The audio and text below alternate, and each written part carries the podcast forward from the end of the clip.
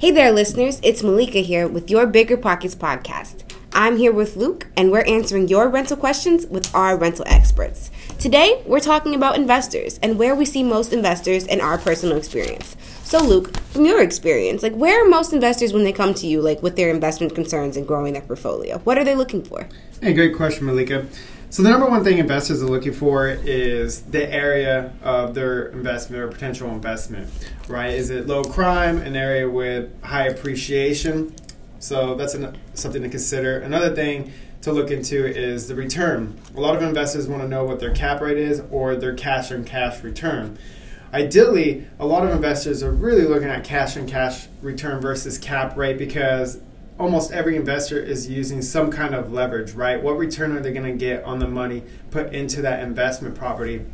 The other thing that investors are looking at is what areas are strong for a, a rental market, where a rental uh, renter is wanting to live. Okay, so it sounds like um, you're really like introducing them to the area. They're probably not familiar with it and what people are getting from the area. Correct. So how do you provide them this information? Where are you getting it from? Where are you getting like all your resources? So off of farming, uh, I do a lot of thorough research about all the areas. Uh, I can tell you a lot of areas in Tampa, like the west. Um, sorry. I can tell you a lot of areas like the West Shore area, where ha- which has a three billion dollar uh, revitalization renovation going down in the downtown Tampa area, as well as the Midtown district, which is right by the airport. That's another billion dollar project. Um, anywhere around these areas, you will see great appreciation, and it's really just building up our entire city. Mm-hmm. That's cool. So are a lot of these people from out of state? Yes, almost 90% of my investors I work with are from out of state. Tampa is one of the fastest growing cities in the nations uh, in the nation with strong appreciation. Mm-hmm. So, um, how do you build trust with somebody, like to make them come out and like trust you to buy a property and look for property and they've never seen it before? Yes, another great question. So, with today's technology, you know, we could do virtual walkthroughs with the client, um, set up a, a meeting where we can run over the cash flow analysis that I provide to my investors, answer any questions that they have, as well as educate them on the process so from there, it's really easy to um, to build trust with investors. Mm-hmm. That's good. So like, what if somebody's looking like they say, okay, like um, we got your trust, we like Tampa, we trust you, but we're not. We're thinking of building out there. So somewhere outside of the Bay Area, where else would you recommend? Oh, the I four corridor, right up to Lakeland. Lakeland is a, kind of a hub right between Orlando and Tampa. They're looking to establish the new Amazon uh, distribution center out there.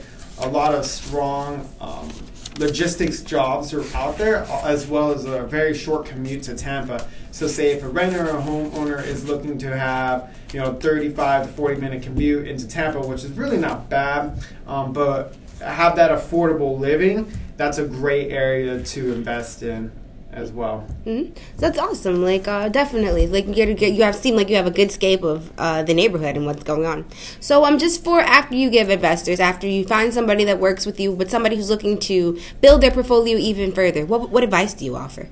So somebody already has a portfolio built, uh, I would. Uh, you know, kind of assess the portfolio as a single family, multi-family properties. Maybe if they have duplex up to quads, maybe they might be interested in investing into commercial um, kind of show them what's out in the market for listing wise on market and off market properties and that'll kind of give them a better insight of what they want to do to continue to grow their portfolio. Mm-hmm. So okay, that's just a little bit about like um, growing investors. So tell me about new investors. Like, so say for someone who's um, just starting and they're looking to grow their portfolio super fast. Like, what are some realistic expectations you can give for someone? So maybe like, you know, short term goals for a new investor. Correct. Yeah. So the number one thing for new investors is to make sure that you're you're getting pre-qualified. That'll give you a good idea of what your um, buyer uh, power, buying power can be.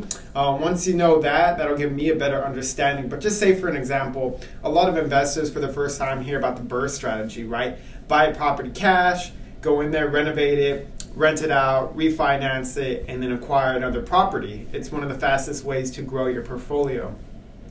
In today's market in the Tampa and surrounding areas, the property values have skyrocketed. So um, definitely need to make sure you have enough available liquid assets to do that strategy. The one thing I recommend is not to put all your eggs into one basket. Maybe leverage that cash. Um, say if you have hundred thousand dollars, you're putting twenty thousand dollars down on a property. You can split that up into you know uh, two different two hundred thousand dollar properties or something like that. Um, that will slowly build your portfolio, and over time, you could always refi on that on those two properties to pull out some more um, some more cash to go ahead and uh, put down another property to acquire. Mm-hmm. So it's, it's more of a five to ten year hold, which in investing in real estate is, is not that long. Mm-hmm. Would you say that there's any sort of growth formula? So, like in one year, you should have one property, two years, two properties. Is there anything sort of like that that you can go by?